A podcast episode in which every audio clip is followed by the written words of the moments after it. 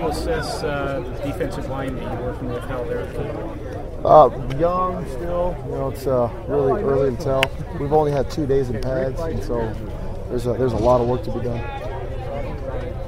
What is uh, getting to work with Sione Takitaki uh, been like so far? This, uh... it's been it's been good. It's been good. Yep, he's got a great attitude.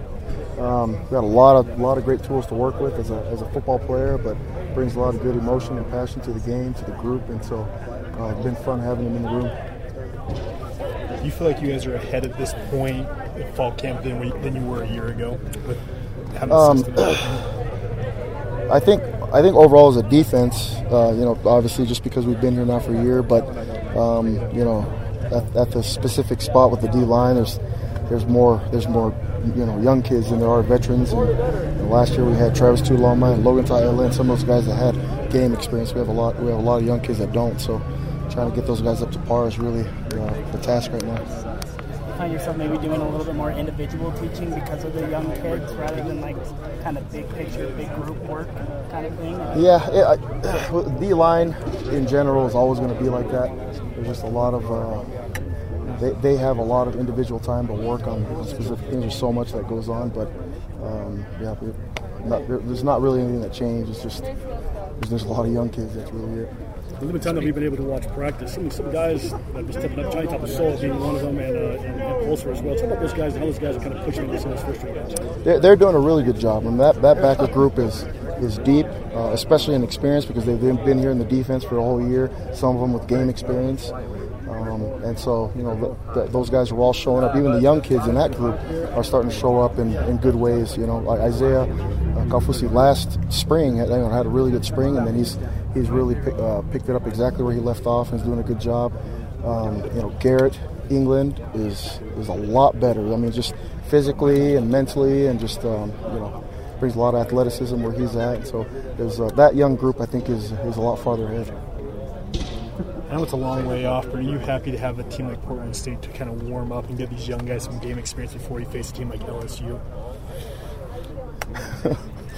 I mean, we're, we're going to treat them like LSU. I mean, that's we've got to win that one, and uh, you know, it's we're, we're, focused on Portland. We know that they've run the ball and they're really good at it. They've been successful with it, and their their, their head coach and uh, which the O line coach does a really good job. And so we're going to focus on them and and uh, give. Their, I mean, they'll get our best shot. So. How satisfying is it for you and Kalani to see guys that you recruited for so many years, like Longitude Tuifua, Christian Folau, to actually see them out here competing? It's it's uh it's good to finally start to you know see fruits of your labors, you know, um, of all these years, and a lot of those kids you've been following for you know since eighth and ninth grade, you know, and so. Um, and some of them go on, go, go on missions and come back, and it's it's a lot of years in coming. So we're excited to get them finally get our hands on them.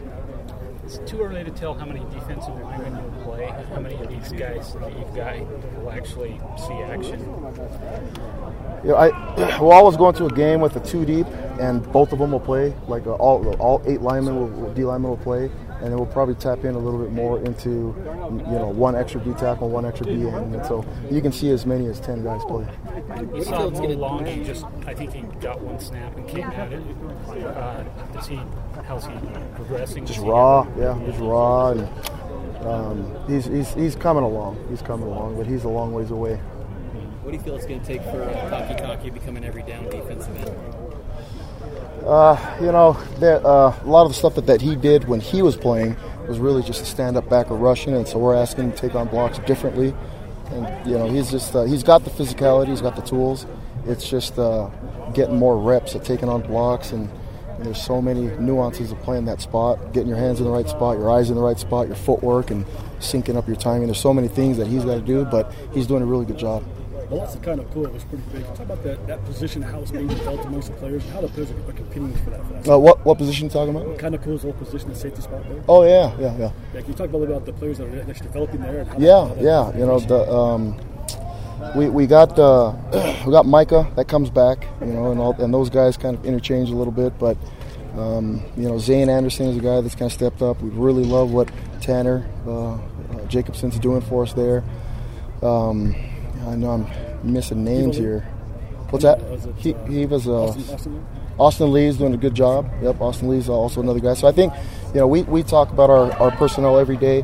We look at the safety spot. There's a there, we've uh, it, it might I mean a lot of kids that probably haven't gotten a shot or people know about, but probably the deepest group that we feel comfortable about playing. And so I mean you can you know two guys go out, two guys come in, and it, you don't skip a beat with a lot of those guys. And we can go you know three, even four deep with those guys and, and still feel comfortable.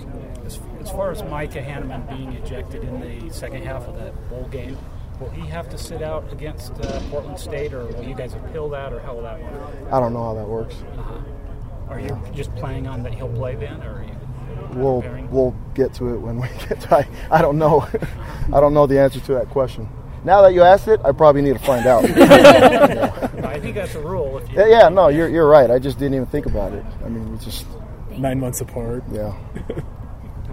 After having a chance to watch film over the weekend, were there any pleasant surprises you saw from that film?